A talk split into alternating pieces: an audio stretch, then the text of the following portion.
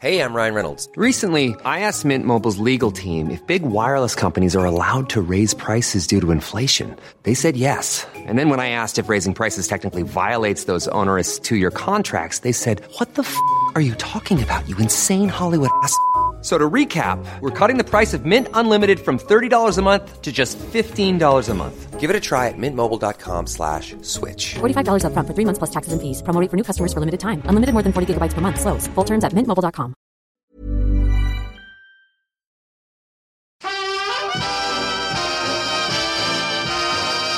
Good morning. How are you today? Kiss my ass. D'accord, faisons comme ça. Spotzel, le podcast des cyclistes aventuriers, épisode 36, ici Richard Delhomme. Alors aujourd'hui, exceptionnellement, je ne vais pas parler avec un cycliste, je vais parler avec un coureur à pied. Ne vous enfuyez pas, je sais, c'est beaucoup moins drôle, mais n'empêche qu'on parle beaucoup de longue distance, d'ultra distance, etc. Et bien aujourd'hui, on va discuter avec Guillaume Artus qui a fait la Via Alpina en 44 jours, soit environ 60 km par jour, 3000 de D+. Et là, pas besoin d'en rajouter. Vous savez déjà que vous avez affaire à un personnage hors norme, donc pas la peine de tourner autour du pot. Sans plus attendre, donc, Guillaume Artus.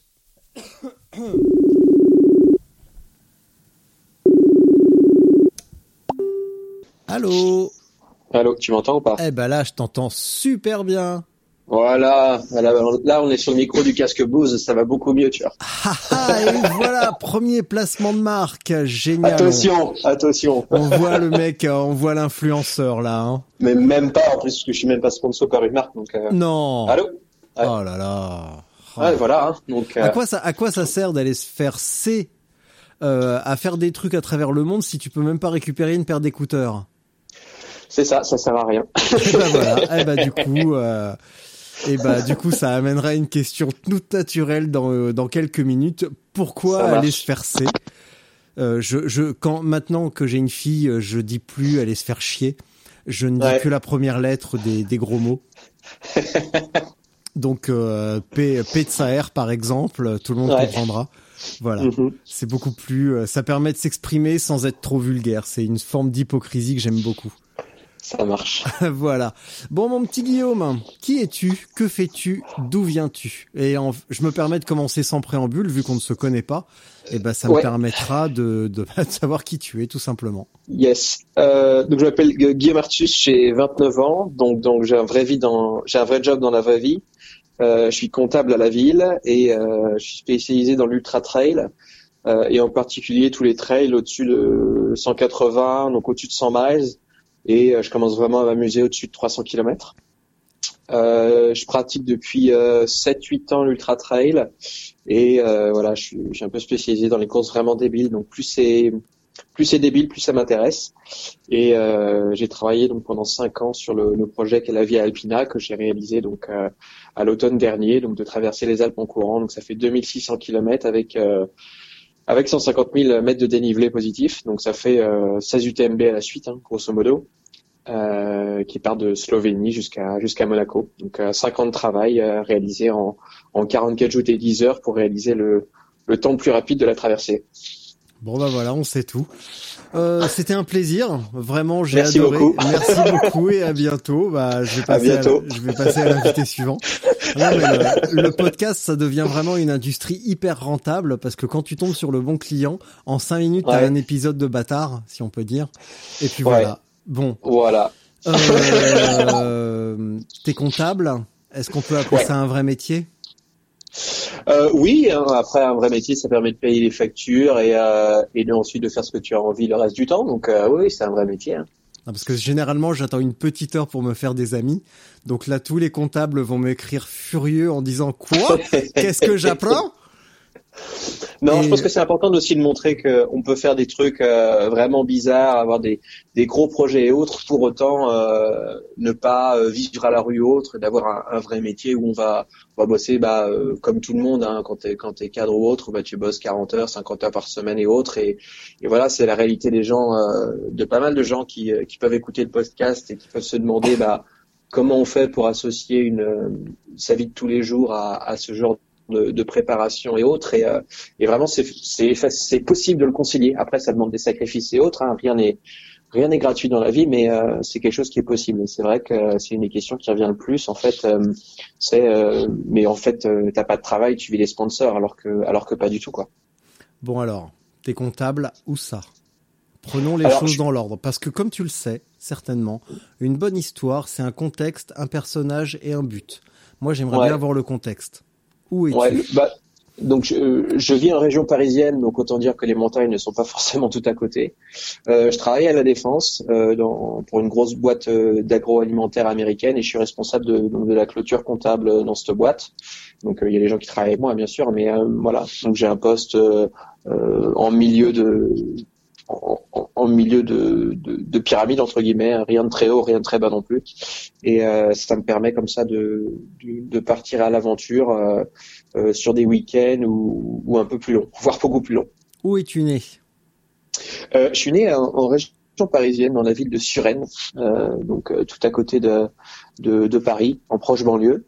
Et euh, j'ai passé pratiquement toute ma vie, en, enfin une bonne partie de mon enfance en, région parisienne. Après, on a bougé sur Weyman Maison. Et puis j'ai passé deux ans à, Angers pour mes études. Et après deux ans à Angers, je suis passé deux ans à Chicago.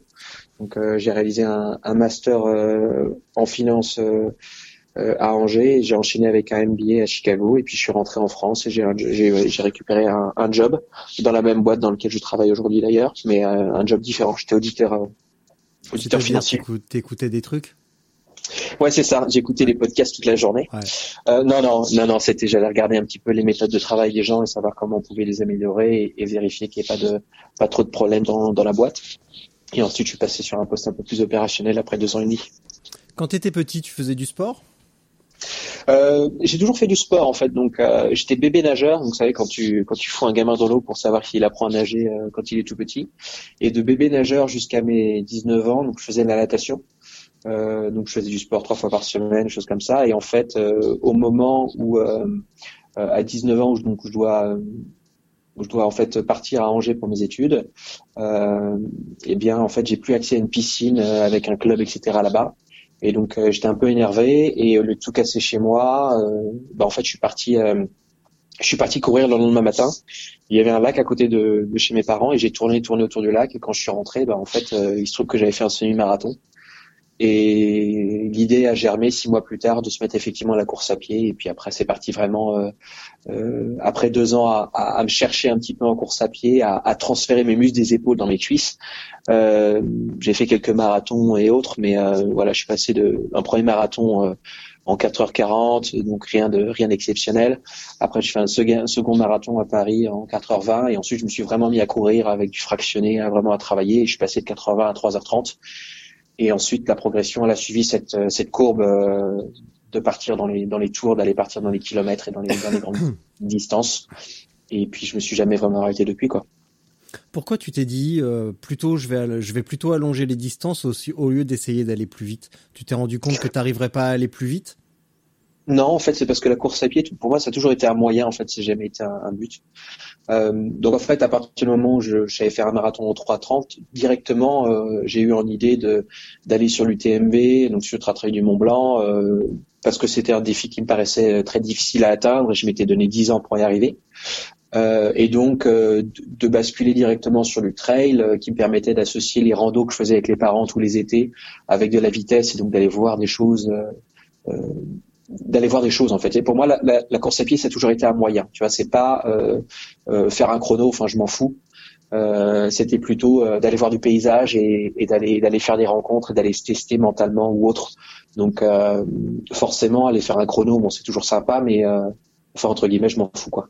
Donc je préfère faire un être dans le premier tiers d'une course et passer une course géniale que de gagner 10 places et d'être complètement à la rue et, et pas du tout profiter du paysage quoi. Bon, en même temps, le paysage sur le, sur le marathon de Paris, euh, il est vite fait, non? Oui, bien sûr, mais je parle aussi en trail. Euh, j'ai la même logique en trail, si tu veux, Noah, sur un, par exemple, sur les sur l'échappée belle en 2017, euh, je suis parti avec l'idée de, de, courir tout au train à la même vitesse. Et donc, euh, je me suis retrouvé en, fond de classement. J'étais 650 sur 700 au, premier pointage.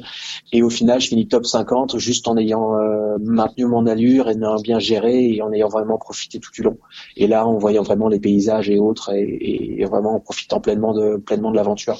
Vraiment, j'ai toujours été dans une optique de euh, pas forcément de performance, d'aller battre du monde et d'aller faire des, essayer de faire des podiums ou des choses comme ça. Même si sur certaines courses c'est arrivé, c'est toujours été l'objectif de, de, se faire plaisir et de, de repousser mes propres limites. Le, match a toujours été entre moi-même et euh, plus aller repousser mes limites sur euh, la manière de naviguer, la manière de, de gérer son effort, euh, d'aller trouver une nouvelle distance, une nouvelle ressource dans, dans l'adversité, plus que dans le, le chrono lui-même. Vraiment privilégier l'expérience à, à, la vitesse. Et du coup, tu l'UTMB, tu en es où maintenant? Tu l'as fait? Oui, donc je l'ai fait en 2014 et en fait, euh, donc je m'étais donné 10 ans et en fait au final j'y étais en 3, 3 et demi. Donc euh, je me suis retrouvé à, en octobre, euh, octobre-novembre de l'année 2014 sans objectif puisque bah, j'avais fait ce que je devais faire en 10 ans. Et c'est à ce moment-là, je suis tombé par hasard sur la Via Alpina et je me suis dit que me donner 5 ans de travail pour arriver à, à être au niveau et pouvoir euh, parcourir ce chemin qui est quand même assez euh, assez dantesque euh, sur mes propres par mes propres moyens et sur mes propres règles. je me suis donné cinq ans et cinq ans plus tard, ben, c'était cette année. Et, et, voilà, le le travail a été fait, quoi, le job a été fait et et, et j'ai pu m'aligner sur le départ de ce de ce projet personnel et, et le réaliser pratiquement dans dans les temps que j'avais j'avais choisi je voulais mettre 43 jours et j'en mets 44 et quelques heures. Autant dire que voilà, ça fait 3% d'écart à peu près sur euh, sur un projet d'une telle ampleur. C'est vraiment une couteau. Donc je suis hyper content de la gestion et, surtout de toute la prépa qui m'a permis d'arriver à, à ce résultat-là. Donc euh, c'est vraiment des années de travail et euh, et c'était un accomplissement vraiment personnel de bah, justement de de planifier quelque chose et, et Bon, il s'est passé plein de trucs qui fait que la planification n'était pas parfaite, mais, euh, mais au final, j'étais quand même très très proche euh, du résultat attendu et du résultat annoncé d'entrée. Je pense que c'est euh, c'était assez incroyable de point de vue personnel et développement personnel de se dire bah voilà, on travaille cinq ans, on n'a pas vraiment le plan au début, mais on continue de travailler, on découvre le plan et, et ensuite on, on, délivre quoi. Donc c'est c'était un parcours de cinq ans assez fabuleux. Et ensuite les 44 jours qui m'ont permis de, de traverser les Alpes ont été encore plus fabuleux. Mais c'est vraiment le, je regarde vraiment le tout le trajet qui a été accompli. Et je pense que c'est euh, assez incroyable. T'as un document Word devant toi pour réciter ou pas? Non, non, non, j'ai pas de document Word devant moi. Bon. Non, non. Eh, on va revenir, on va revenir à l'UTMB. Je suis désolé. Ouais, ouais, dis-moi. Parce que là, tu m'as sorti ton truc. Bah, encore une fois, je pourrais te dire merci, au revoir, mais on va quand même, parce que t'as passé l'UTMB comme si c'était une balade familiale, comme si t'allais acheter le pain. Et, ah euh, et, en fait, non, t'as peut-être acheté deux baguettes au passage. Donc, euh, parle-moi un petit peu du TMB quand même, parce que ça restait un objectif et tu le balayes d'un revers de main. Donc, j'aimerais bien que tu me parles un petit peu du TMB quand même. Je, je vais t'en parler parce un peu. Parce qu'en plus, il faut, et en plus, il faut s'y qualifier à cette saloperie. Oui, mais en fait, je me suis qualifié assez rapidement en fait parce que euh, à l'époque, il y avait quand même beaucoup moins, c'était beaucoup plus simple de, de s'inscrire et il y avait quand même des points et autres. Mais enfin, je vois, j'ai fait un un, 140 bornes au Canada euh, que j'ai fini euh, sur les rotules euh, avec des quadrilles des quadrilles en moins avec une hypothermie. Et au final j'ai rentré les, les 4 points. Donc c'était sur l'ancien système. Donc un 144 bornes à l'époque il fallait ça rentrait 4 points. Il fallait 6 ou 7 points au total. Euh, et ensuite j'avais rentré le Tour des Filles qui est un 50 bornes et puis la Saint-Élion. Donc j'avais tous mes points en, en, en, un an. En moins d'un an j'avais récupéré tous mes points et, et, je me suis inscrit en janvier à la loterie. Été pris euh, à la loterie de début 2014 euh, pour euh, pour ça. Et c'est vrai que je le balaye un peu comme ça de la main et, et c'est peut-être pas très poli ou respectueux de le faire ça, mais en fait c'est-à-dire que pendant les cinq ans qui ont suivi, comme j'ai fait, j'ai tenté des courses où on faisait 480 km dans l'Himalaya ou 300 km en aller-retour dans un tunnel ou ou un, un 200 210 km pratiquement sans assistance en plein hiver au Royaume-Uni ou des choses comme ça. C'est vrai que la l'UTMB, euh, il y a eu tellement de chemins parcourus et de, et de courses beaucoup plus difficiles que j'ai fait après que euh, pour moi l'UTMB maintenant c'est quasiment le, le, point de départ, le point de départ pour arriver en fait aux, aux Alpes. Donc c'est vrai que je le balaye un petit peu comme ça, mais euh, euh, mais c'est vrai que c'était le point de départ. Et en fait, pour moi, l'UTMB, c'était donc ça représentait cet objectif que je devais atteindre en, en 10 ans, et, et c'était au final plus simple d'y arriver que, que ce que je pensais. Et euh, je pensais pas au début qu'en en quatre ans, euh, en, en, courant à peu près correctement, en quatre ans, en vraiment travaillant pendant quatre ans, on pouvait arriver sur un départ du TMB. Et je te rassure, hein, j'ai galéré comme tout le monde. Euh, voilà, par exemple, sur les dix derniers kilomètres de l'UTMB, sur les six derniers kilomètres de l'UTMB, attends ça, dix, derniers kilomètres de l'UTMB, je mets six heures parce que mentalement j'ai coupé l'effort et donc du coup mes jambes se sont coupées et, euh, et voilà j'étais au ralenti pendant pendant tout euh, pendant tout tout, après quoi. Mais c'est vrai quand on regarde l'UTMB et après en 2017 par exemple, je m'aligne sur euh, le Tour des Géants donc en gros c'est deux UTMB donc autour de la, la vallée d'Aoste grosso modo, hein, euh, que je boucle et trois semaines après, je traverse les Pyrénées en solitaire, qui fait quasiment 800 bornes avec 43 000 de dénivelé. Forcément, du coup, l'UTMB paraît plus euh, plus petit, quoi. Donc c'est vrai que je le balayé un peu plus, mais euh, ça veut pas dire que c'était difficile. C'était pas difficile, mais c'était plus Ouais, ça, tous les, tous les trucs que tu as fait après ont relativisé la difficulté de l'UTMB pratiquement. C'est ça, voilà. Après, j'ai fait par exemple le marathon des sables en 2016 et euh, le marathon des sables qui se revend avec la course la plus difficile au monde. Autant dire que j'ai rigolé parce que c'est pas du tout le cas. Euh, tu peux tout faire en marchant, donc euh, enfin voilà, c'est pas c'est pas difficile. Et c'est vrai que toutes ces courses qui sont mises sur un piédestal pour des gens qui commence le trail et autres. Et j'ai fait la même chose, hein, donc je, je, je m'inclus complètement dans, ce, dans cette logique-là. Euh, c'est vrai qu'il y a des choses qui existent qui sont beaucoup plus difficiles, beaucoup moins abordables, euh, où, euh, où finir euh, vraiment est très difficile, où tu as des courses avec 10%, 15% de finishers tous les ans. Et euh, voilà, il y a plein de choses derrière où on a vraiment une, une gros, un gros niveau de difficulté et où euh, finir est vraiment, vraiment quelque chose de, de difficile. Quoi.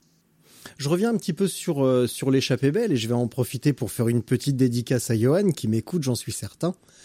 Euh, tu dis que tu es parti euh, dans les tout derniers, tout derniers pendant un long moment et finalement tu fais dans les 50 en maintenant une allure euh, constante. Ça veut dire quoi en termes de gestion de course que certains partent trop vite, se crament Tout le monde part trop vite tout le monde part trop vite. Et mais moi, je me suis surpris en fait à, arriver dans le top 50. Je pensais qu'une stratégie comme ça, je me retrouvais dans le top 100. En fait, donc c'est une allure. Quand je dis allure constante, le, vrai terme, ça serait euh, effort constant. Donc j'ajuste l'effort en fonction de la montée, de la descente et de la technicité du terrain. Mais l'objectif, c'est d'être vraiment à, à, intensité constante tout le temps. Euh, et ensuite, euh, bah, pas trop m'arrêter au ravitaillement, etc., etc. Et au fur et à mesure, j'ai passé euh, l'intégralité de l'échappée belle à doubler des gens. Donc euh, j'ai fait que doubler. Euh, et mentalement, du coup, tu es dans un espace aussi qui est beaucoup plus intéressant puisque euh, tu as l'impression de, de, rattraper des gens, de, de, de, faire quelque chose de bien. On sent que, que ton effort, en fait, il est récompensé versus partir trop vite, ensuite se cramer et, et de perdre de, de, la vitesse en permanence. Mmh. Alors que là, d'avoir une, une intensité constante, plus que ouais, vraiment une intensité constante plus qu'une une, une, allure constante parce que bien entendu je vais plus vite en, en descente qu'en montée euh, c'était vraiment une stratégie de course très très payante. Et, euh, et c'est vrai que c'était la première fois que je le faisais parce qu'en fait je le faisais en tant que, que travail justement pour euh, pour les Alpes. Le fait de vouloir de devoir me forcer à travailler, d'avancer à une certaine allure, une allure fixe. Euh, c'était l'objet du travail de, de l'échappée belle. Et, et, au final, je fais un bon résultat euh, au, global, alors que c'était pas du tout. Euh, j'étais pas venu pour ça. Alors bien sûr, je prends. Hein, et puis à partir du moment où j'ai senti que j'étais dans le top 50, euh, c'est vrai que j'étais un petit peu motivé aussi à continuer d'appuyer euh, pour pour maintenir le top 50, parce que c'est toujours sympa de se retrouver dans ces dans ce genre de classement. Euh, où est-ce que tu as pêché ce genre de, de stratégie? Ça t'est venu comme ça, comme une illumination, ou es allé le, tu es allé le chercher euh, au gré des documentations auprès d'autres coureurs? euh, c'est c'est un peu des deux en fait. Donc euh, je sais toujours qu'il faut il faut pas du tout lâcher les chevaux et, et retenir quasiment sur les 50 premiers pourcents d'une course avant de pouvoir euh, ne serait-ce que penser à, à, à, avancer, vraiment rester dans la réserve sur 50% sur un ultra.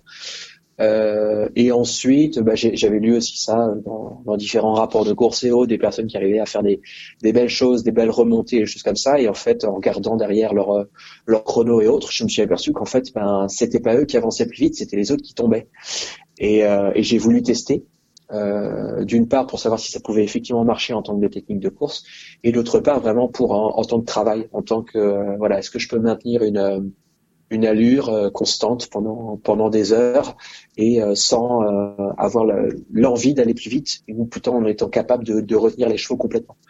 Et, et c'est là où j'étais vraiment très content sur sur l'échappée belle de pouvoir tester ça avec le résultat que j'ai eu. Donc c'était vraiment vraiment top. Pour maintenir ton effort constant, tu comment tu procèdes? Tu restes aux sensations ou tu te fies au pulse par exemple? Non, non, non, 100% aux sensations. Parce qu'en fait, euh, les pulsations ou autres, bon déjà, hein, euh, la ceinture cardio, moi ça me ça me saoule. Enfin, j'en ai porté une pendant pendant deux heures, euh, une fois dans ma vie, et ça m'a tellement gêné que j'en ai jamais remis. Et ensuite, euh, maintenant, elles sont intégrées dans les montres, mais les pulsations sont pas tout à fait fiables, voire pas du tout, donc euh, ça sert à rien.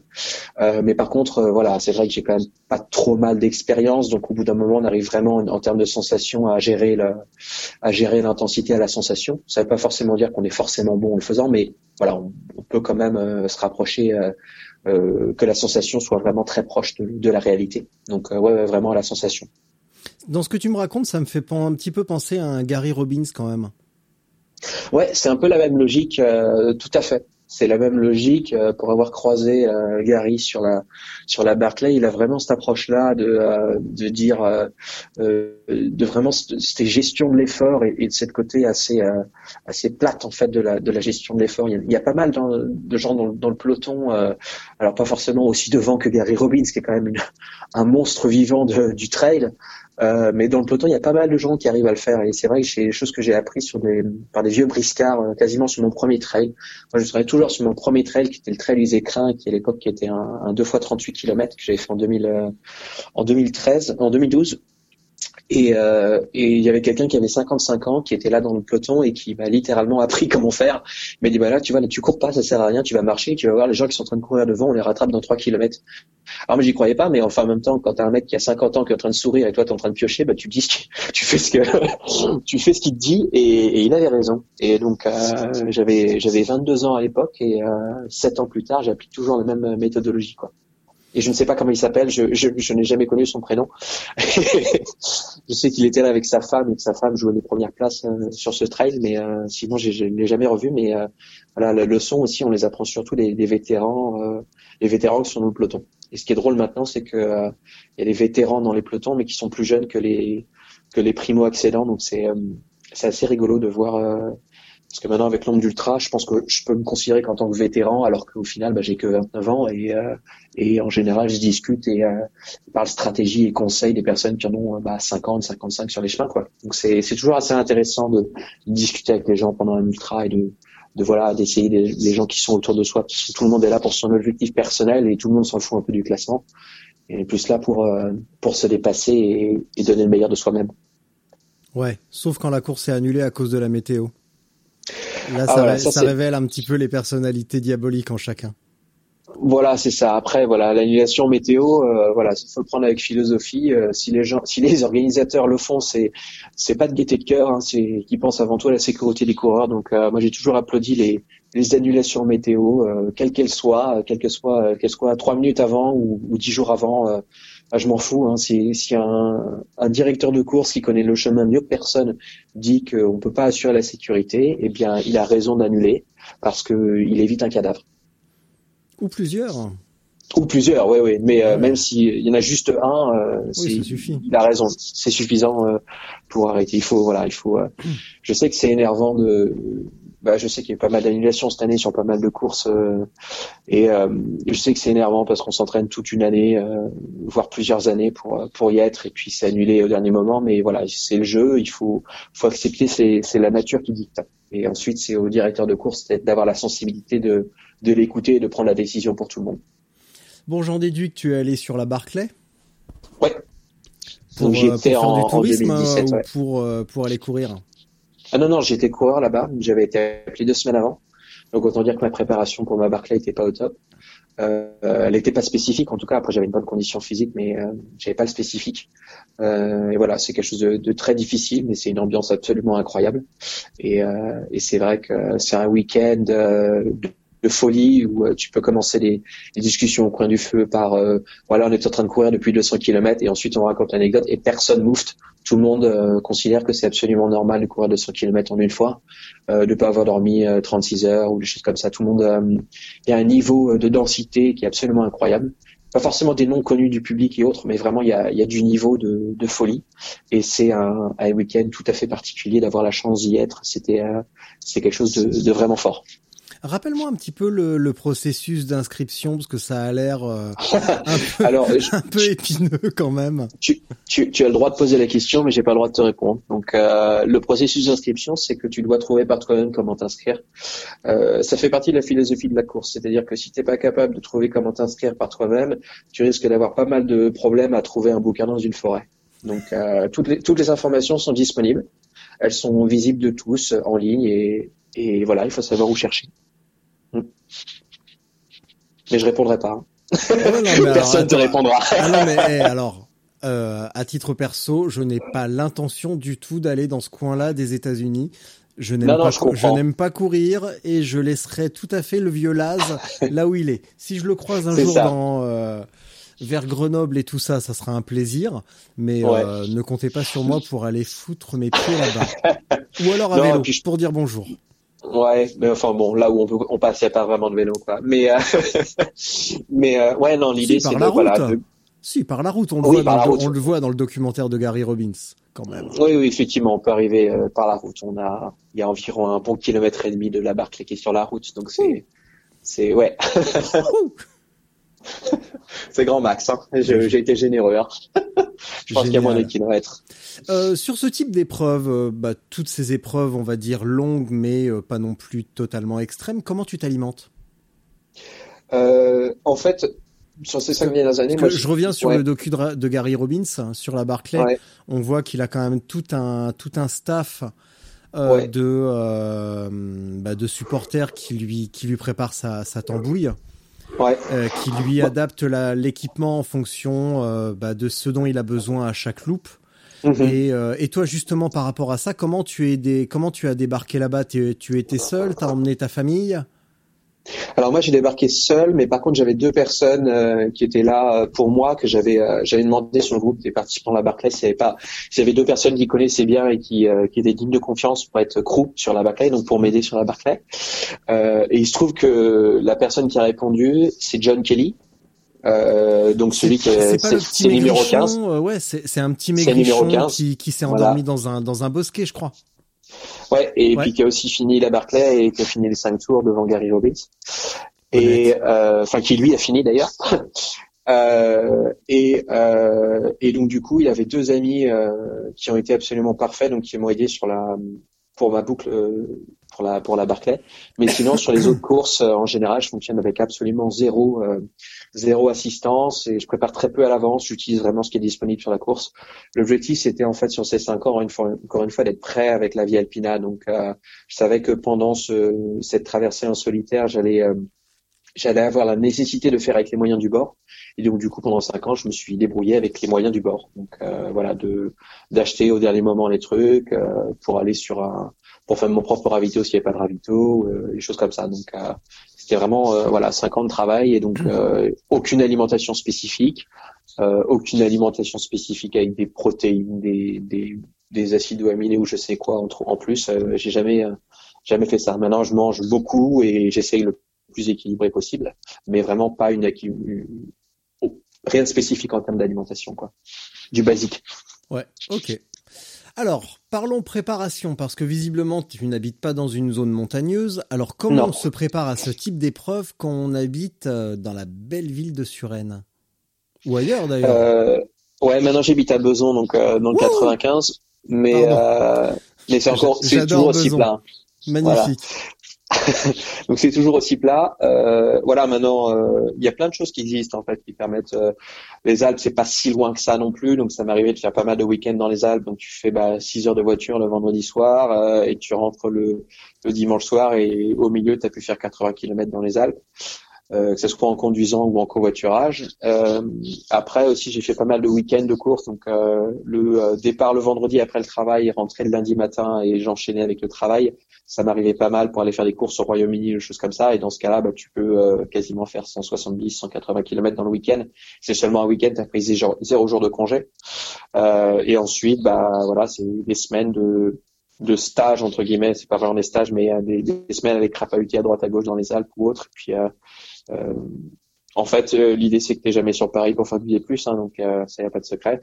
Puis ensuite, là, ça va faire la, la semaine prochaine, ça va être la troisième année où je vais participer à, euh, à l'Ultra Trail de Montmartre, qui est un, un très joli 80 km en aller-retour sur les escaliers de Montmartre, où on va cloquer quasiment 11 000 de dénivelé, un peu plus de 11 000 de dénivelé en 80 km.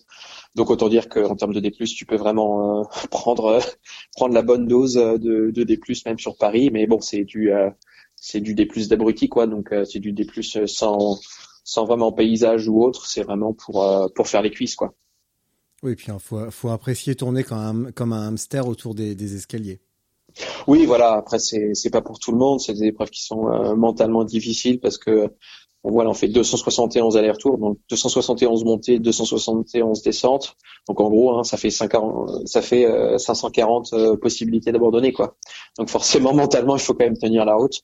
Euh, au-delà d'avoir les cuisses et autres pour euh, pour enchaîner 11 000 de dénivelé sur les escaliers en montée et surtout en descente.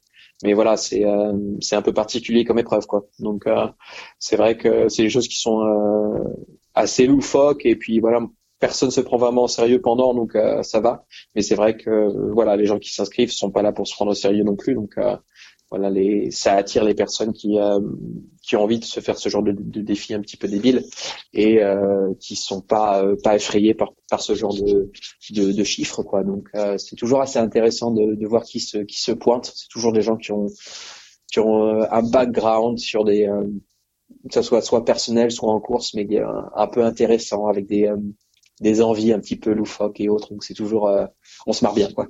Tu veux dire qu'ils se prennent au sérieux avant et après la course?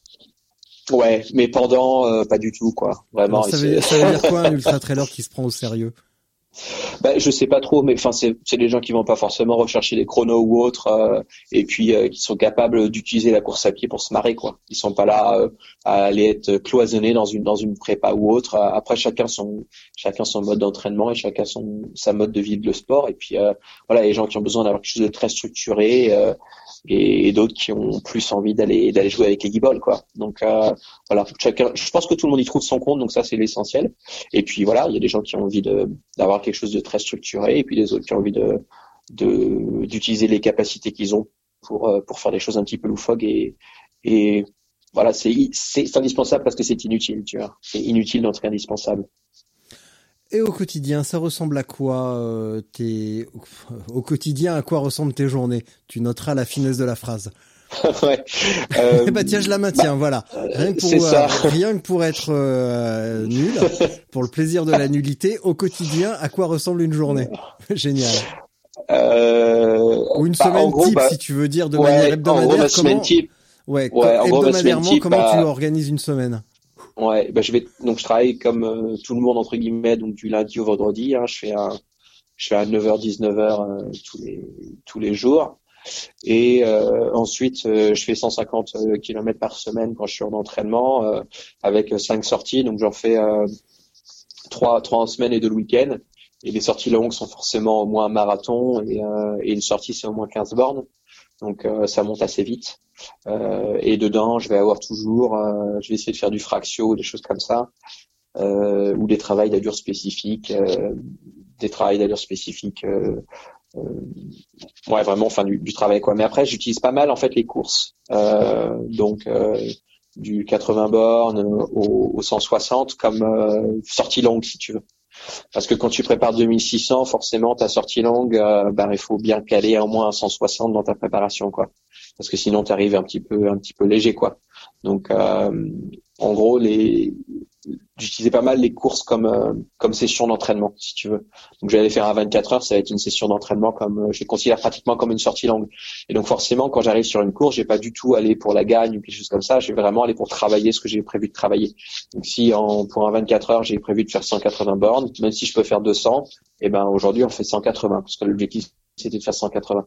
Euh, et pareil, euh, si on a prévu de faire telle ou telle chose, on essaie de le planifier et, euh, et voilà. Après, c'est vrai que si tu es euh, au bout de 12 heures en train de jouer la gagne alors que tu n'avais pas prévu, euh, tu es un petit peu tenté d'aller pousser pour aller voir euh, si tu peux pas effectivement chercher le, la première place. quoi. Mais et dans l'ensemble, c'était vraiment utiliser les, les courses comme un utiliser les courses comme un, moyen de travail plus que comme une, une finalité en soi.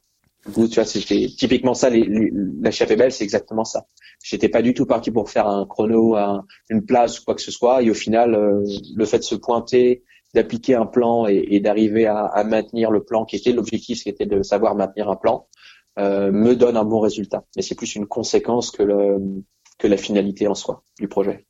À quoi ça te sert de, de faire euh, du fractionné, de l'intensité, alors que ton objectif c'est de courir le plus lentement possible? Ouais. En fait, ça permet. Ouais, le, le, frac, c'est vrai que sur la, la dernière euh, la dernière année, j'en avais beaucoup moins fait, mais en fait, ça permet quand même de, de remonter donc euh, non seulement la, la, VMA, donc la vitesse maximale aérobie, mais surtout l'endurance maximale aérobie, donc euh, la capacité du corps à tenir un effort long. Euh, et euh, ça, par le, pour le coup, euh, de, de, travailler sur du fractionné, donc de faire les 6 fois 1000 ou des choses comme ça, ça aide toujours. Et ensuite de faire aussi des, travails d'intervalle avec des 15 minutes, 20 minutes, 15 minutes, 20 minutes, avec différents travails allure à l'intérieur pour forcer justement d'aller à, à, une allure fixe à un certain moment, c'est assez intéressant. Donc il y a ça et ensuite il y a pas mal de courses qui s'appellent les last one standing où l'objectif c'est de faire une boucle de 7 km un peu moins de 7 km, 6,8 km toutes les heures, euh, et tu pars à heure fixe pour faire seulement 6,8 km et tu peux tenir le plus longtemps possible. Ça, c'est vraiment aussi des courses qui sont hyper intéressantes pour aller faire du fondamental et aller travailler cette allure, euh, cette allure de confort euh, que l'on peut répéter euh, ad vitam. Et, euh, et donc, du coup, il y a, y a, quelques courses comme ça qui existent un peu partout qui permettent de vraiment d'aller tester ce, ce fondamental. Mais euh, toujours euh, d'avoir une vitesse de base, euh, mine de rien, ça rapporte du, un niveau de confort dans ta vitesse euh, que tu utiliseras dans ton, dans ton ultra et ton intensité euh, que tu utiliseras pendant un ultra. Euh, tu parles des one man standing. Il y en a une. la première s'est tenue en France très récemment, je crois, justement dans la Chartreuse. Ouais, il y en a une en Chartreuse. Après, les, les premières en dehors de la Big Backyard, qui c'est qui est organisée par Laz euh, depuis quelques années. Donc, euh, les premières sont arrivées en, Irlande du Nord, euh, qui est d'ailleurs la plus compétitive à part le, en dehors de la Barclay, en dehors de la de la Big Backyard, qui se tient depuis quasiment quatre ans maintenant. Il y aura la cinquième édition cette année. Moi, j'ai essayé depuis la, la première édition. Et c'est vrai que le, le, le, format est en train de se populariser parce qu'il a l'avantage de de mettre hommes et femmes sur un pied d'égalité en termes de performance. Et euh, ça, c'est assez génial de pouvoir euh, avoir le, le, genre qui, ne, qui n'influence plus sur la capacité des gens à finir ou ne pas finir cette course. Et je pense que c'est l'un des, l'un des plus beaux formats du moment pour, euh, pour mettre tout le monde sur un pied d'égalité. on a, voilà, si on n'est pas rapide, on peut quand même être devant des gens qui sont très rapides et, et inversement. Et c'est, c'est, c'est assez génial. C'est vraiment un, euh, un travail de survivant et de celui qui aura la meilleure gestion sur sur l'ensemble de euh, l'ensemble de ses heures voire jours à passer à courir. Et euh, je trouve ça assez fort de pouvoir avoir un Jacques dans notre sport, on a quand même pas mal de, de femmes qui maintenant peuvent arriver sur des podiums au scratch et autres et même gagner au scratch. Je trouve déjà assez génial et, euh, je pense que ce format en particulier est très propice à ça. Et c'est, c'est d'autant mieux pour le sport d'avoir quelque chose où, où le genre n'a plus d'importance sur la performance. Bon, là, évidemment, tu viens de me couper un petit peu l'herbe sous le pied parce que j'allais te parler de Courtney de, Walter.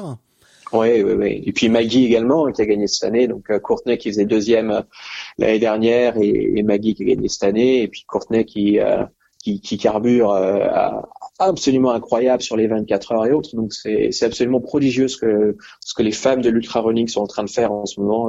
des Stephanie Case, il y a des Mimi Anderson et autres qui, qui font des choses absolument incroyables, avoir des des fastest known time et des, des, des, records qui sont absolument fous et, euh, et je pense que c'est l'avenir du sport passera euh, avant tout par ces femmes qui sont en train de montrer la voie euh, euh bien entendu aux femmes mais à l'ensemble du, du peloton de ce qui est possible de faire et c'est vraiment des exemples à suivre c'est des modèles T'es en train de me dire, là, t'as balancé quelques noms et ça commence à faire pas mal de filles qui cassent des records.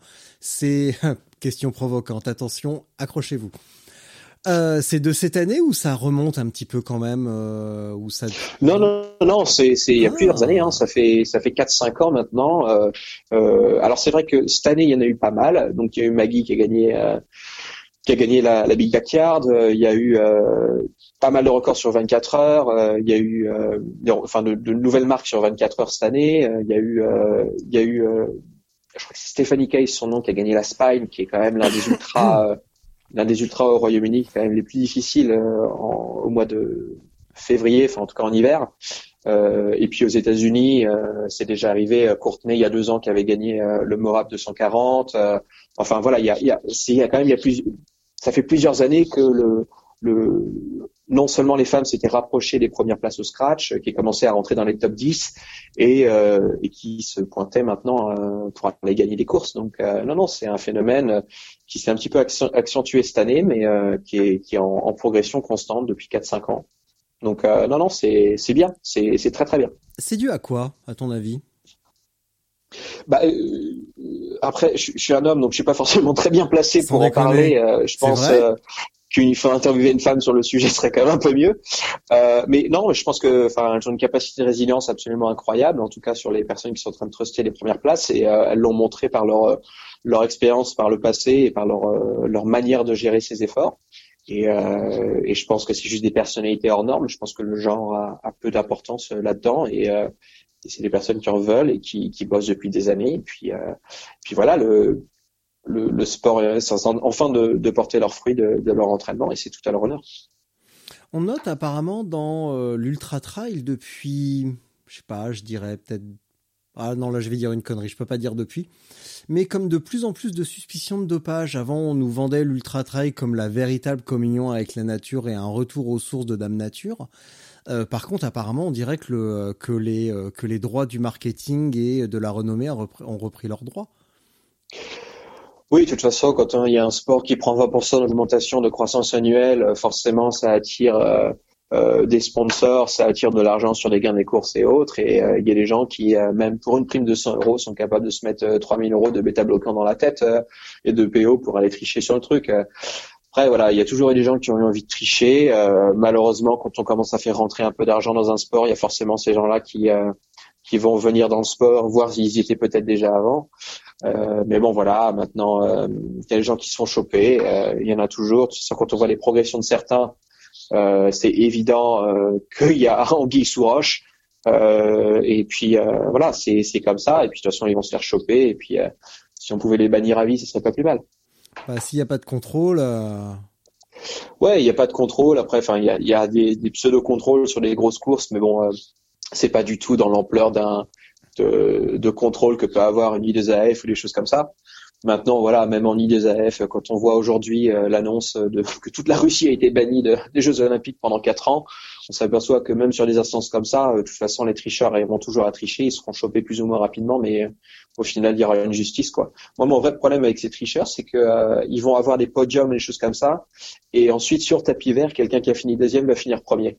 Et alors c'est très bien. Du coup maintenant, bah, la personne qui est deuxième est première, mais voilà, elle s'est fait voler tous ces moments. C'est c'est des moments qui sont volés parce que tu peux pas lui rendre le moment de monter sur le podium et lui dire que tu as gagné devant tout le monde et, et d'avoir la sensation de se dire bah voilà ce jour-là j'étais le plus rapide. Et, euh, et, je pense que rien que pour ça, les gens qui trichent devraient être bannis à vie.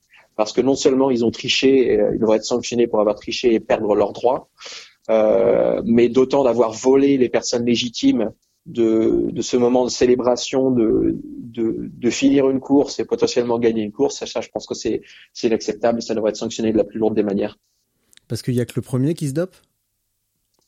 Non, il n'y a pas forcément que le premier qui se dope, mais euh, voilà, c'est un exemple comme un autre. Mais euh, mais il y en a qui sont chargés comme des mules et, euh, et voilà, il y a des choses qui sont pas humaines, quoi. Mais vraiment, c'est voilà, on ne donnera pas de nom, mais parce que c'est pas à moi de donner des noms et autres. Et puis moi, je le vois de manière très éloignée par rapport à par rapport à ce que je fais comme sport. Donc, euh, donc euh, voilà. Donc, euh, mais bon, voilà. Si tu regardes les, les évolutions de certaines personnes et autres, on voit que c'est quand même pas tout à fait, pas tout à fait naturel.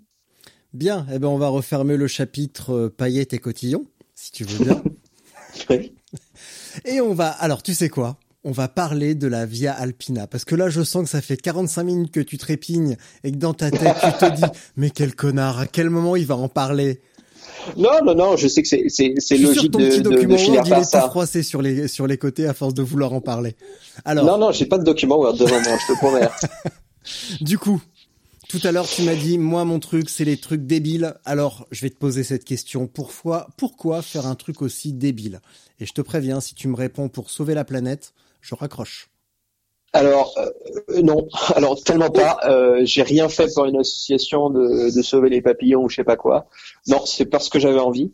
Et euh, parce que je fonctionne toujours par projet. Donc ça fait des années, euh, depuis que je suis tout petit, je fonctionne par projet. Euh, ça passait par des réalisations de films. Après j'ai fait, j'ai fait des pièces de théâtre.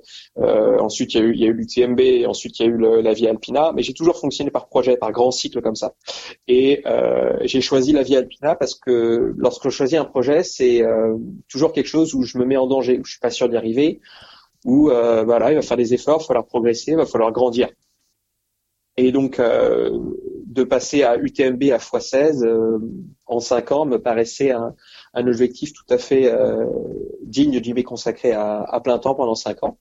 Et, et c'est seulement pour ça. C'est seulement pour par défi personnel et par l'envie de, de repousser mes limites de, de pouvoir découvrir ces Alpes qui sont quand même absolument magnifiques. J'ai eu l'occasion de entre temps, avant l'UTMB, de, découvrir les Alpes, que ce soit en termes de voyage, en, en termes de, de week-end de trail, de, de, vacances avec les parents, parce qu'on était une, famille qui passait pas du tout du temps à la, à la mer, mais plutôt trois semaines en montagne, euh, à faire du, du, rafting, du canyoning, euh, du kayak et bien entendu de la rando. Et donc forcément, j'étais toujours amoureux de la montagne. Et donc euh, de pouvoir me dire, bah voilà, maintenant je peux faire euh, une traversée comme ça de, de tous les Alpes et de découvrir l'ensemble des massifs alpins en une fois, euh, c'était euh, c'était ce que je voulais faire. Et là, tu vois, vraiment, dans ce que j'explique, c'est que bon, il se trouve que ça fait 2600 km, tu vois, mais c'est c'est trivial si tu veux. C'était pas l'important.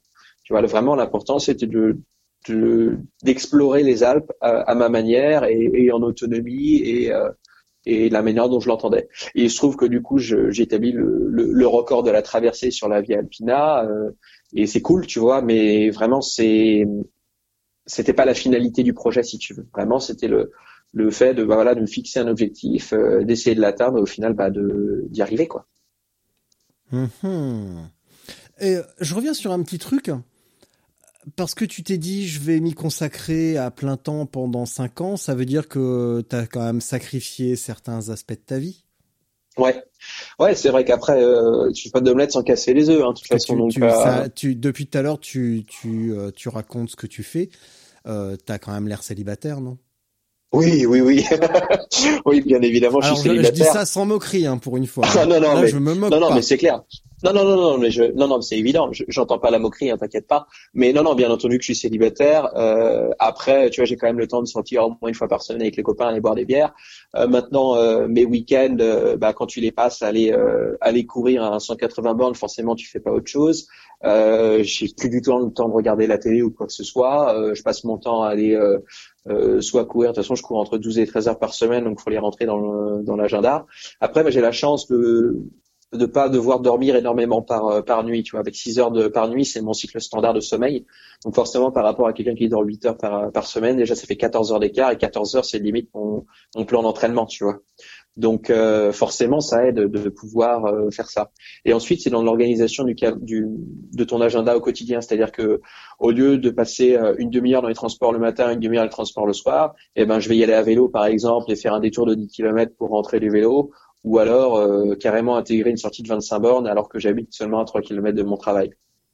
Donc c'est aussi ça en fait où tu vas intégrer euh, tes moments de, de, transport qui sont des moments perdus, tu vas les intégrer à, à ton plan d'entraînement ou, ou, à faire d'autres choses, à, à, écrire des articles, à, à faire d'autres choses, à travailler sur des projets dans le métro et autres. Donc euh, l'idée c'est en fait de d'éviter les temps morts et les temps de les, vraiment les temps neutres où tu fais vraiment la perte de temps. Parce qu'au final, si tu rentres chez toi en deux heures euh, en, ayant couru 25 euh, bornes euh, versus en rentrant chez toi en 40 minutes en transport, bah, au final, ben, tu as gagné 40 minutes. Et j'utilise pas mal cette méthodologie pour justement essayer de, gagner du temps sur ma journée. Et ensuite, c'est vrai que bah, la télévision, enfin j'en ai une chez moi si tu veux, mais elle est même pas branchée quoi. Hmm. Et tes collègues, ils te voient comment? T'as été euh, muté dans une petite pièce, euh, dans un dans un genre de préfabriqué Ou euh, oui, ça, ça, va, ils t'adressent la parole quand même, ou tu passes un peu pour le mutant de la bande? Alors, il m'adresse la parole, mais je passe complètement pour le mutant de la bande. Euh, après, il euh, y, y, a toujours la blague quand il y a un nouveau dans le service ou dans la boîte euh, que j'ai pas le droit de lui dire ce que je fais euh, et ne pas de, j'ai droit, je suis obligé d'esquiver les réponses quand il me demande ce que je fais euh, pendant au moins une semaine pour éviter qu'il me place claque l'adème en disant mais c'est quoi cette maison des fous? mais non, mais blague à part, le mes collègues au début, bah, ils se demandaient ce que j'étais en train de faire, etc. Mais après, ils m'ont toujours connu en faisant l'ultra trail, si tu veux. Donc, dès que j'étais embauché, j'en faisais déjà, donc ça fait partie du cycle. Et ensuite, ils ont vu la progression pendant cinq ans du euh, du, du, truc quoi. Ils ont vu que ça partait en, en sucette et euh, ils se sont dit mais c'est quoi la prochaine truc débile que tu vas faire ce week-end quoi?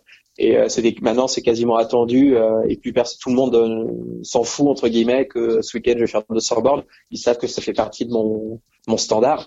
Et au début ils me disaient bon reviens en vie quand même et puis maintenant ben voilà c'est ah t'as fait quoi ce week-end? Ah bah j'ai couru de surboard ah cool puis on passe à autre chose quoi. Donc euh, voilà, le, ton environnement s'adapte. Hein. Et puis mm. pareil, au-delà de, de, de, l'environnement de travail, pareil quand je suis revenu aux États-Unis, donc en 2013, j'ai commencé mon job dans cette boîte-là. Pareil, j'ai dû euh, euh, un peu réadapter tout mon environnement à, à, ce que maintenant je faisais, parce que j'étais parti, je courais des marathons et, et je suis revenu. Je, trois mois plus tard, je courais, je courais les DMB. Donc forcément, tout avait changé. Enfin, moi, j'avais évolué et puis mon environnement a dû s'habituer. Et tu vois, ça m'arrivait euh, très fréquemment de partir en courant de chez moi, aller en soirée, euh, donc courir 15 bornes, aller en soirée, prendre une douche sur place et ensuite on, on partait en soit j'étais en soirée avec des copains et ensuite on y allait après quoi. Donc euh, les gens, c'est devenu quasiment naturel.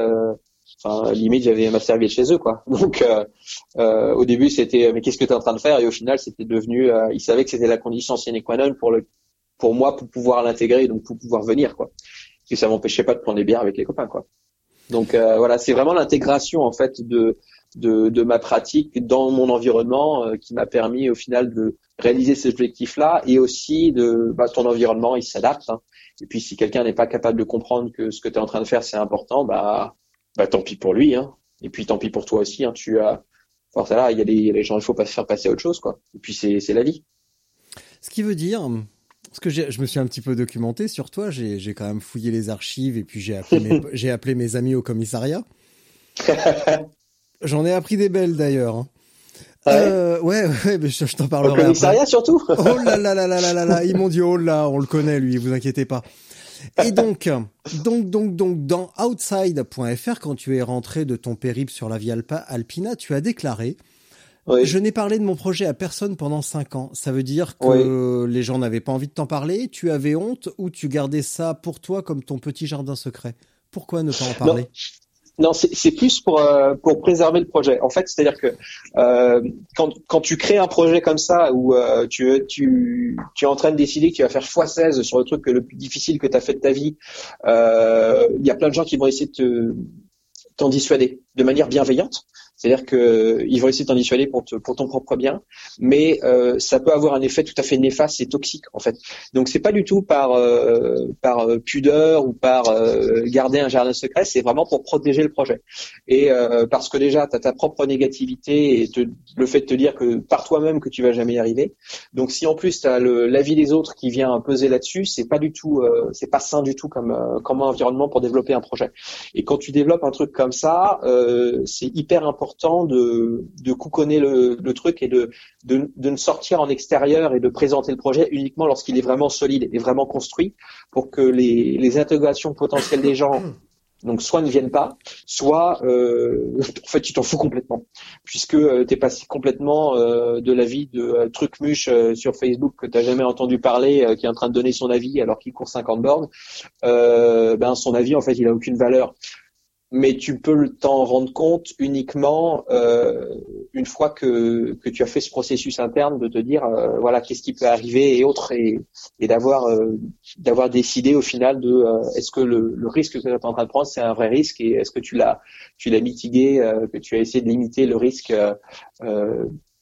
au maximum. Donc non non vraiment conserver un projet au chaud euh, pour euh, pour le construire correctement et éviter d'être influencé par le par le choix des autres, c'est c'est assez important. Et c'est vrai que j'ai mis pas mal de temps à à, à regarder. Euh, j'ai mis donc voilà sur les cinq ans, il y a quasiment plus de quatre ans où j'en parle pas ou pratiquement pas, où il y a des personnes de vraiment de, de très grande confiance et où je savais que leur regard serait plus critique dans un sens une critique constructive à essayer de voir est-ce que j'ai pas oublié quelque chose dans le projet et autres euh, versus avoir une critique euh, sur la sur la nature même du projet. Et la critique constructive est salvatrice, mais la, la critique euh, gratos ne sert absolument à rien et est vraiment destructrice. Et garder le projet au chaud et n'importe quel projet hein, d'ailleurs, hein, que soit un, un, projet de, de, course ou un projet de boîte ou peu importe. Enfin, garder le projet au chaud et ensuite d'aller sur commencer à en parler uniquement lorsque le projet a atteint un certain niveau de maturité, euh, c'est salvateur pour le projet et puis pour euh, pour son propre pour sa propre santé mentale. Ça veut dire que tu as douté à des moments? Parce que tu dis tout à l'heure. Euh... Dans la prépa, oui. Dans la prépa, absolument. Dans la prépa, euh, il y a une dizaine de fois où je me suis dit non mais de toute façon tu vas jamais y arriver. Euh, quand il y a des courses où je devais abandonner ou autre parce que j'y arrivais pas, parce que j'étais hors délai ou autre, euh, bien entendu que euh, j'ai douté. Maintenant, euh, c'était l'objectif, c'est-à-dire que sur une prépa, j'avais beaucoup de courses où je me suis inscrit où j'avais des réelles chances d'échec. Donc, euh, je m'inscrivais pas sur une course pour me dire, de toute façon, je, sais que je peux finir, donc voilà. Non, j'allais vraiment sur les courses où j'avais vraiment des possibilités d'échouer, de, pas atteindre mon objectif, etc. Et ce que ça m'a permis de faire, c'est de me renforcer mentalement sur euh, ça m'a permis deux choses. Ça m'a permis d'une part d'évaluer mon niveau euh, actuel et potentiellement de me surprendre, puisque si j'arrivais à un objectif que je pensais échouer, bah euh, ça montre qu'en fait mon niveau actuel sur tel ou tel item en fait était beaucoup plus élevé que prévu. Et ça m'a permis également de, bah, de repousser mes limites tout simplement. Donc repousser tes limites, c'est ce qui était nécessaire pour aller pour faire x16 en 5 ans. Donc c'est là où était toute la c'était très intéressant d'avoir tout ce cycle, de faire ça euh, un peu en catimini. Et, euh, et c'est vrai qu'au moment où j'ai annoncé le, donc, que je faisais la vie Alpina, il y a des gens qui me suivaient depuis pas mal d'années m'ont dit mais en fait c'est ça ce que tu es en train de faire depuis des années. Parce que c'est vrai qu'ils voyaient une accumulation de trucs un petit peu bizarres un peu dans tous les sens. Et en fait il y avait vraiment une logique derrière de, de travail de, voilà de, de la navigation, de l'endurance, de l'autonomie et puis du, euh, du, du mental quoi. Donc on a travaillé quatre items euh, à travers cinq années de cinq années de travail. Parlons du mental un petit peu. Ça veut dire quoi travailler son mental? Euh, Concrètement, c'est d'être prêt à tout et euh, peu importe le, niveau d'adversité qui est en face, tu es censé l'avoir déjà vu à l'entraînement. Alors quand j'entends à l'entraînement, j'inclus bien entendu toutes les courses avant. ce qui fait en fait que quand tu es le jour J pendant ton événement, bon là le, jour J c'est 45 jours, mais mais quand tu es dans le jour J, euh, tu l'as déjà vu. Elle est du même niveau que ta semaine, que ta journée au quotidien, celle-là. c'est ça. Mais c'est ça. Euh, mais euh, mais tu vois ce que je veux dire, c'est c'est t'as pas de t'as déjà tout vu en fait. Et tu l'as déjà vu dans des conditions pires. Et, et le mental là-dedans, bah en fait, c'est que bah t'as déjà tellement tout vu. Ou vu tellement, enfin, t'as essayé de tellement tout voir avant que, bah, au final, ton, ton, degré de tolérance à l'adversité est beaucoup plus élevé. Euh, ce qui fait que ben tu vois en 44 jours il n'y a pas une seule seconde une fraction de seconde où j'ai pensé abandonner. C'était même pas de l'ordre du euh, l'idée n'existait même pas. Pendant la préparation bien sûr que j'ai lutté. Et à partir de, de fin 2017 donc là où j'avais traversé les, les Pyrénées en courant je savais à 100% que les Alpes étaient dans mon dans mon champ du possible et que j'allais finir les Alpes la seule chose qui pouvait m'arriver pendant les Alpes qui m'empêchait de finir, c'était de me péter un truc, mais vraiment de le péter, quoi. Enfin, de me péter une jambe ou un truc comme ça. Alors bien entendu, c'est pas arrivé et, j'ai fait tout fait pour éviter de me péter les jambes. Hein. Mais euh, voilà, je savais que c'était la seule chose qui pouvait m'arrêter, c'était une vraie blessure, euh, une vraie blessure. Mais c'était pas le mental qui allait craquer. Mais ça se, ça se travaille. Tu vois, tout à l'heure, j'ai euh, eu une conversation passionnante avec Romain, donc que je salue, euh, qui est l'organisateur d'une série d'épreuves gravel euh, dans les Cévennes, dont je reparle. Euh, non, attends, pas dans les Cévennes, parce que là, je vais me faire insulter. En Lozère, et dont je reparlerai plus tard dans les semaines à venir, parce qu'on va être partenaire. Et on est tombé d'accord sur le sur un concept très simple sur nos épreuves, qui est si tu es si tu es surpris par la difficulté physique ou technique d'une épreuve, c'est que tu n'es pas prêt. Est-ce que tu souscris à cette analyse? Euh, si la description de l'épreuve est, est, conforme à la réalité du terrain, oui. Oui. Parce que quand tu t'inscris à une épreuve, alors tu, au-delà du, du D+, et du dénivelé et de la barrière horaire, euh, si, si tu as étudié ça et tu te penses euh, prêt, oui, normalement, tu devrais, euh, seul le mental devrait faire la différence. Maintenant, euh, si tu as décidé d'aller tester et de te dire que bah, normalement, tu pas prêt pour une distance et que tu as voulu aller, euh, aller chercher plus haut, c'est normal que tu trouves ça difficile. Donc, sur le principe, oui, je, je, vous rejoins assez. maintenant, ça dépend avec la philosophie avec les, lesquelles j'en viens. Les gens peuvent venir en disant, bah voilà, normalement, je peux pas finir, mais je vais quand même tenter. Et dans ce cas-là, ils vont trouver ça très difficile. Mhm. Et ça sera normal. Euh, mais maintenant, si quelqu'un euh, pense avoir le niveau et qui trouve ça très difficile, euh, bah, c'est qu'en fait, il, il avait pas de niveau, quoi. Et ben voilà. Ouais. Et au, alors au, tiens, je vais ressortir une bonne platitude. Et au, au quotidien, au jour le jour, tiens, ça se passait comment la Via Alpina? Non, tu sais quoi? Tu vas me parler de ton sac à dos d'abord. Euh, ouais, le sac à dos, c'est un, c'est un Alors, travail va, de deux ans et demi. on va repartir pour trois heures d'interview là avec le sac à dos. non, mais je vais faire court, mais euh, grosso modo, le, le- le sac à dos, c'est un travail de deux ans et demi, euh, non seulement pour savoir le contenu du sac à dos, mais également le sac à dos en lui-même. Donc en fait, j'ai j'ai développé mon propre sac à dos. Donc c'est un 20 litres qui fonctionne comme un sac de running standard et qui a un 20 litres étanche derrière qui peut porter jusqu'à 4 litres et demi d'eau, qui est absolument parfait pour traverser les Alpes. Et euh, derrière, le contenu de mon sac est absolument millimétré avec du matos que je connais quasiment par cœur. Euh, à titre d'exemple, euh, rien que mon legging, euh, j'ai fait plus de 5000 km en course avec. Euh, donc c'est vraiment du matériel euh, que je connais vraiment parfaitement et euh, voilà qui était un peu à la pointe et. Donc l'objectif c'était d'avoir le matériel le plus euh, léger et qui prend le moins de volume possible pour pouvoir tout faire rentrer euh, dans un sac de 20 litres et pouvoir en plus mettre euh, deux jours et demi de nourriture. Et l'optimisation du sac à dos et du contenu du sac, c'est un vrai, un vrai travail de fourmi, euh, à un tel point que j'ai commencé à regarder les matières qui étaient développées par les, euh, non seulement par les, par ceux qui font du matériel, donc comme un Salomon, un, un, Millet ou autre, mais également par les, par ceux qui, qui vont leur fournir du matériel, donc les, les fabricants de textiles, ceux qui vont fabriquer le JCO-mètre pour voir ce qui allait être disponible et autres, et potentiellement pouvoir euh, euh, développer mon propre matériel si besoin.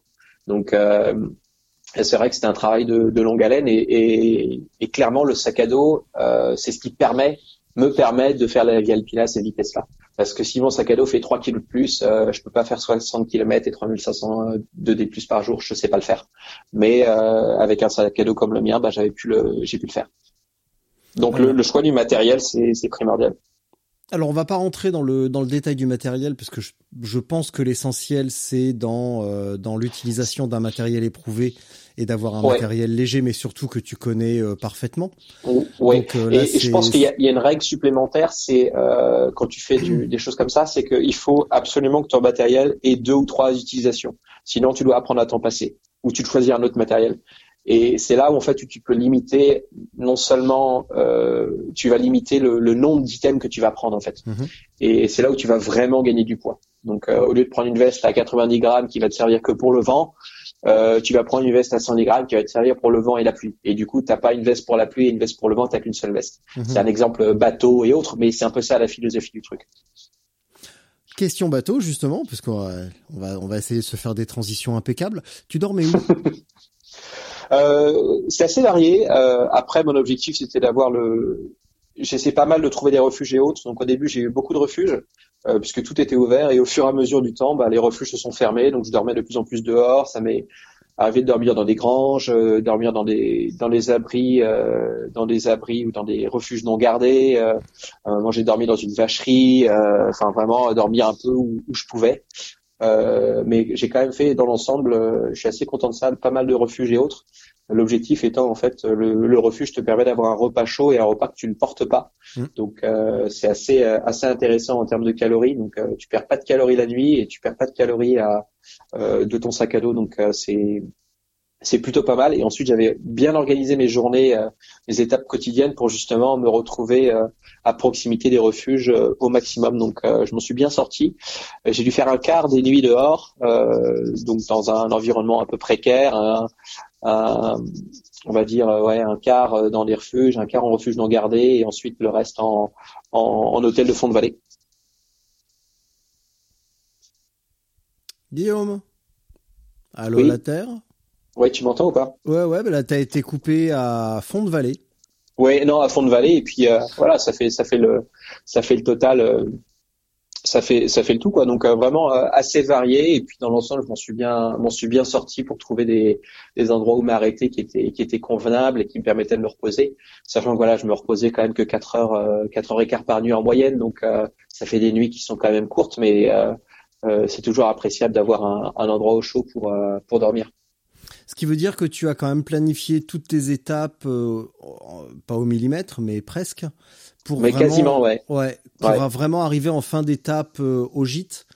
Absolument. Te Et restaurer, même te reposer, repartir. Absolument. Et du coup, j'ai même organisé mes journées, c'est-à-dire que je partais de mes journées à minuit, entre minuit et minuit et demi pour la fin de, les- surtout en fin de Via Alpina. Et euh, l'objectif, c'était d'arriver entre 18h30 et 19h en refuge, puisque 18h30, 19h, c'est l'heure de fermeture de la cuisine en refuge. Donc, quels Mhm. que soient les, quels que soient les pays. Et donc, euh, en gros, euh, j'arrivais pour la fermeture des, de la cuisine pour pouvoir manger chaud. Et à, à 20h15, j'étais couché. Et à minuit, j'étais euh, à 20h, j'étais couché. Et à, et à minuit et demi, j'étais j'étais en train de me lever pour partir à une heure du matin, quoi. Donc vraiment, euh, tout a été organisé pour justement euh, arriver dans ces refuges et euh, essayer de maximiser au, au mieux ce que ce que m'offrait la Via Alpina et en particulier les refuges de la Via Alpina. Tu pensais à quoi pendant les journées? Euh, Il y a plein de choses à penser en fait en termes de logistique, en termes de, de gestion de l'effort et autres, donc euh, la navigation et autres. Donc euh, il y a plein de choses à faire. On n'a pas pas vraiment le temps de s'ennuyer. Et ensuite les paysages sont absolument splendides, hein, parce qu'au-delà de l'effort, c'est quand même euh, on voit des trucs absolument géniaux. Euh, là, sur les dix derniers jours en France, euh, j'avais croisé quatre personnes et 200 chamois. Donc euh, c'est plutôt cool. Euh, donc j'ai pas mal de choses à penser de ce ordre-là. Et puis euh, ouais, je fais pas mal de logistique en fait, hein. vraiment de de vérifier est-ce que j'ai fait les bons calculs, est-ce que ce qui arrive en termes de navigation c'est conforme à ce que je m'attendais, où est-ce que je vais m'arrêter pour la nuit, etc. Et puis ensuite le reste du temps c'est plus de la méditation, et réfléchir un petit peu sur ce qu'on est en train de faire, qu'est-ce que ça m'apporte mentalement, et puis euh, qu'est-ce que voilà, qu'est-ce que qu'est-ce que ça veut dire de faire un un, un projet comme ça et d'être en train de le réaliser et, euh, et de voilà d'essayer de garder un petit peu les pieds sur terre pendant, de ne pas trop se projeter non plus sur les, les 2000 km restants quand on est parti depuis seulement 10 jours et, euh, et de- d'avancer un petit peu au jour le jour. Donc euh, ça permet aussi de relativiser maintenant que je suis rentré à la vie euh, à la vie standard, ça me permet vraiment de relativiser et de bah, de voilà de prendre les choses avec un peu plus de philosophie. Je prenais déjà pas là avec des philosophies avec toutes les courses que j'avais faites, mais là c'est vrai que ça m'a donné vraiment du recul sur euh, sur ce qui est important et sur ce qui est essentiel quoi. Et ça signifie quoi alors réaliser un parcours euh, tel que celui-ci? Je crois que le, au-delà des 44 jours, ce qui, ce qui m'a permis de réaliser, c'est les 5 ans, en fait. C'est le chemin personnel de me dire, ben voilà, aujourd'hui, je peux me fixer un objectif qui est très lointain, qui paraît impossible, et par travail, et même sans savoir potentiellement, même sans savoir au début euh, où j'allais, été capable au final d'arriver, euh, d'arriver à mon objectif et de l'atteindre. Et cette capacité de me dire, ben voilà, je suis capable de me fixer un objectif difficile, me projeter, commencer à travailler et ensuite trouver le plan comment pour y arriver, c'est un, c'est euh, une compétence que je pense que je vais garder absolument toute ma vie, que ce soit pour des projets de, de course à pied ou autre. Mais vraiment, c'est, euh, c'est, je pense que c'est la plus grande leçon que j'ai, appris de la vie alpina. Et c'est, ça vient vraiment pas des, des 44 jours, ça vient vraiment des 5 ans. Et euh, les 44 jours, c'est un petit peu la, la confirmation, quoi. C'est quand on te donne ta note finale, quoi. Mais euh, au final, euh, c'est pas ça qui compte, c'est, d'avoir bossé avant, quoi. Et la retour à la- le, le retour pardon à la vie quotidienne, c'est marrant? Euh, c'est assez terrible. C'est nul Euh, la vie non. quotidienne. C'est différent, on va dire.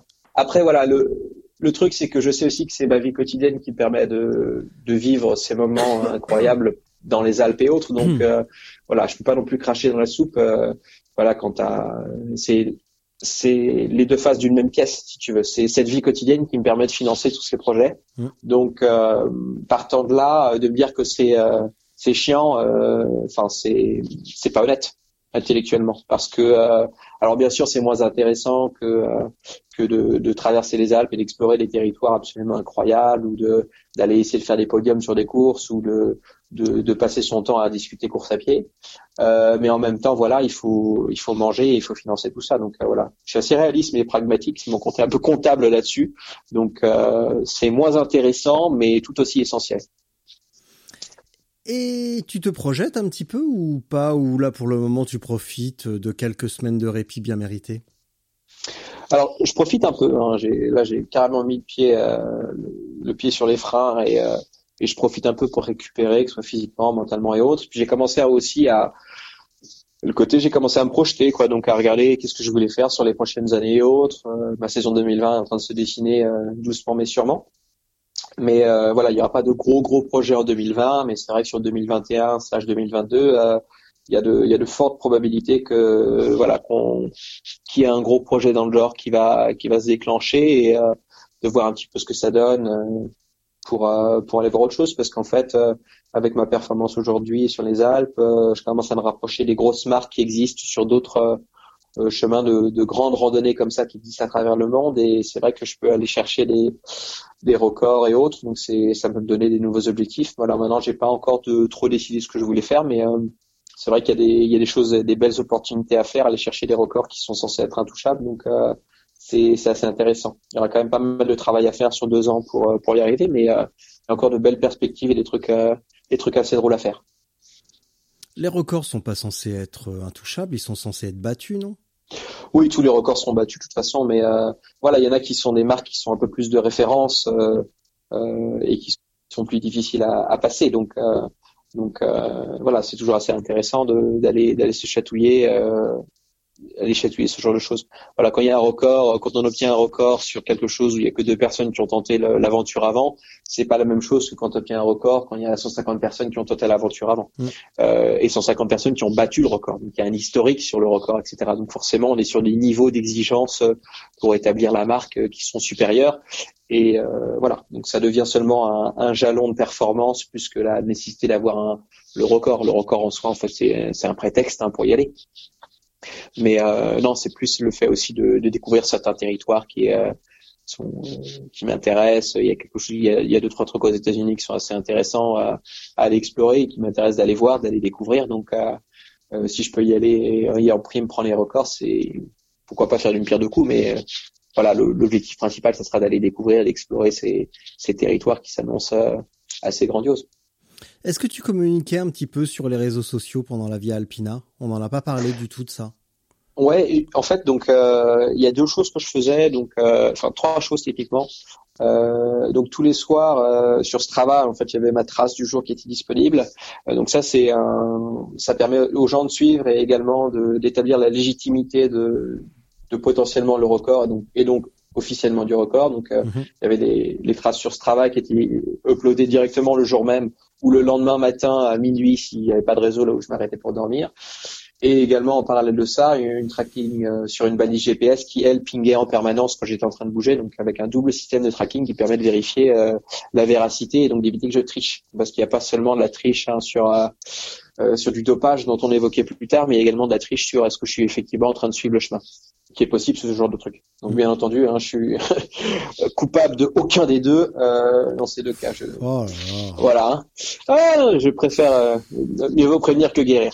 Oh. Et euh, et tu rigoles, non mais il y a énormément eu de triche sur des trucs de longue distance et autres, euh, en particulier sur les traversées des États-Unis en courant et autres. Il y a eu des scandales avec des gens qui faisaient sur des, qui au final avaient juste mis un tracker dans un dans un camping-car qui avançait à 3 km heure. Donc euh, non non, c'est euh, c'est vraiment une vraie problématique dans le milieu.